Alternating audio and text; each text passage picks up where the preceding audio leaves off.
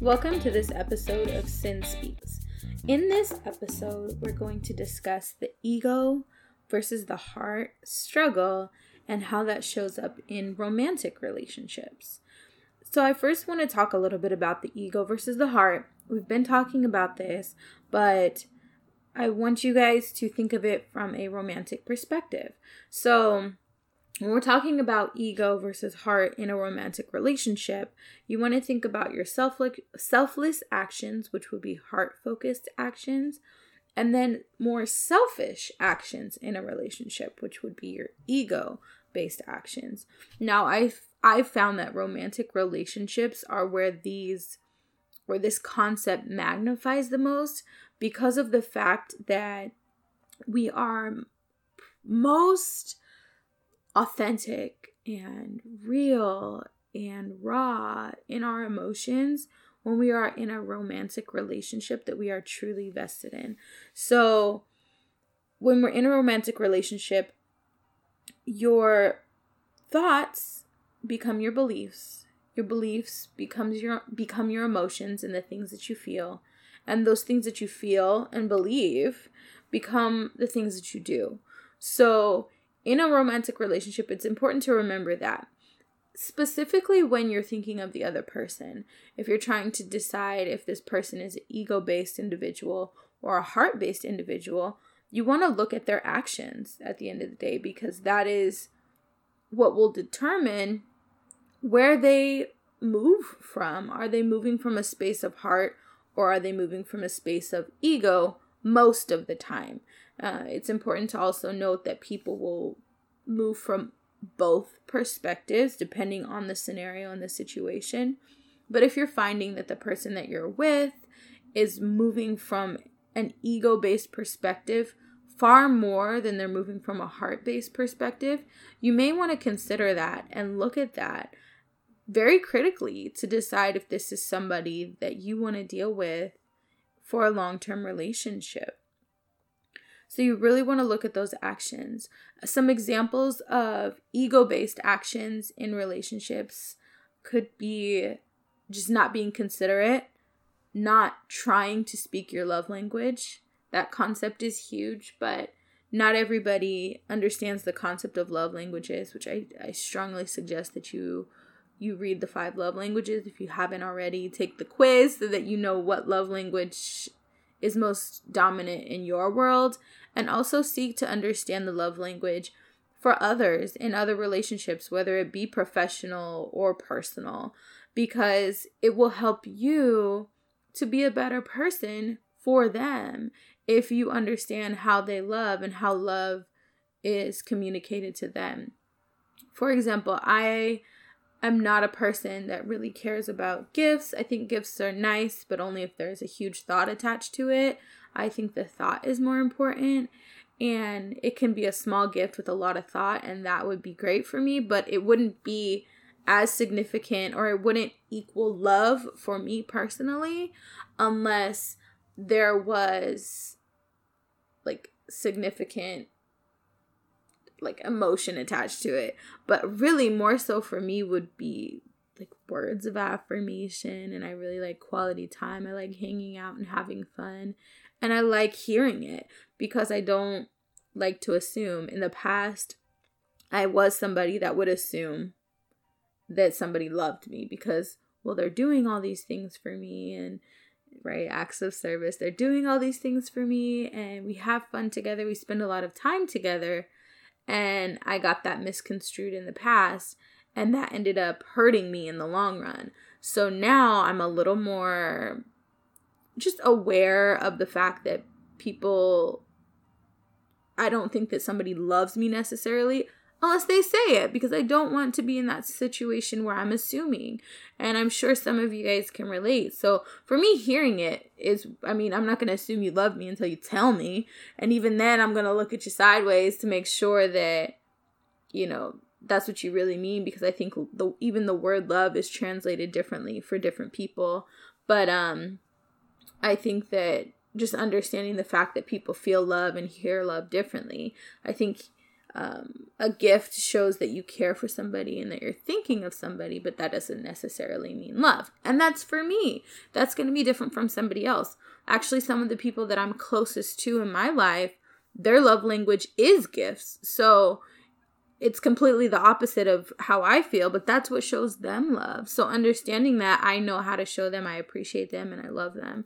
So just understanding how that person communicates love and if they are attempting to understand how you how you feel love, if that's important to them, they're probably moving from a space of heart. If it doesn't matter to them, how well i told you that i loved you so you should know that i loved you but if that's not your love language that not may not work so somebody who's empathetic and who is trying to understand you trying to understand your perspective trying to grow their perspective so that they can be better as far as a contributor in the relationship that's a heart-based person somebody that doesn't really want to grow because they don't think that they need to or they are so wrapped up in their insecurities that they feel like if they change, somebody else will say something, or what will this person think of me?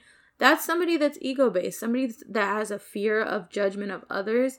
That is an ego based emotion. So you want to be mindful of that and take note of that because that will affect your relationship and how that relationship unfolds throughout time. So being mindful of the balance, the ego heart balance that an individual has is so helpful in romantic relationships.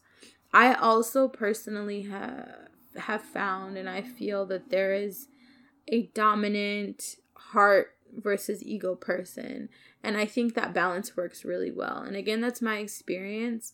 Um, I think that one person may be a little more ego based, may have a stronger personality, may be a little more aggressive, um, may take the initiative a little more and be the leader essentially. And then there there needs to be a nurturing person. There needs to be a more heartfelt person. And I think that both people need to have a balance between the two, but I do see each person having one or the other as their dominant space that they move from.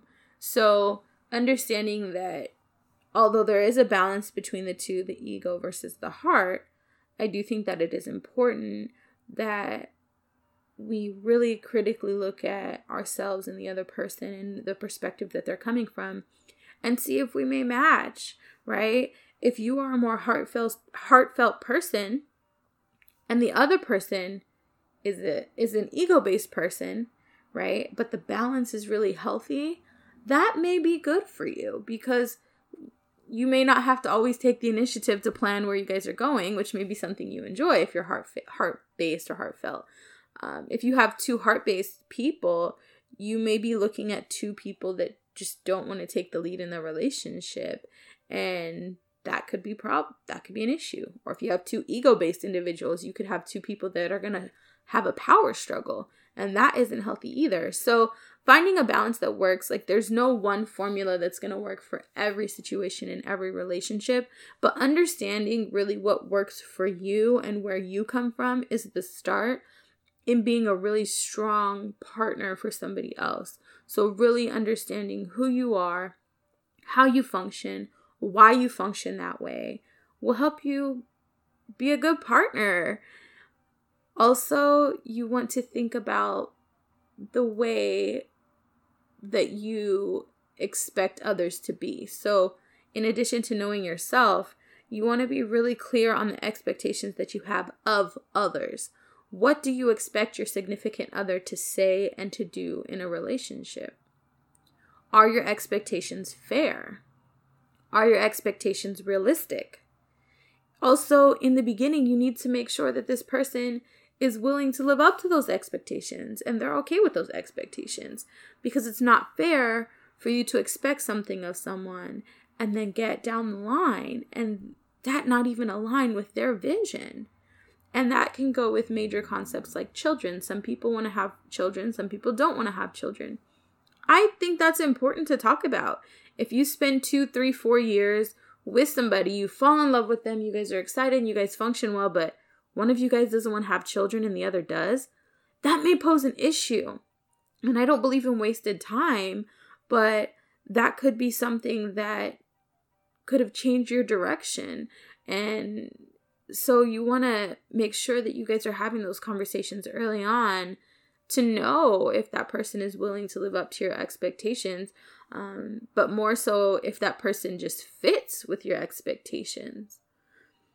That's so important. I've seen so many times where people will get into relationships where the other person had expectations of them, but didn't voice those expectations. And how fair is that? That sets the other person up for failure if you have an expectation. Well, I expect you to cook and clean, but that was never verbalized or agreed to. That could end up being an issue later on down the relationship. So just being crystal clear with yourself as far as what you're looking for and what is going to work for you. Be fair about it, but be really clear because that will put you into a space where you can be the best contributing partner to the other person.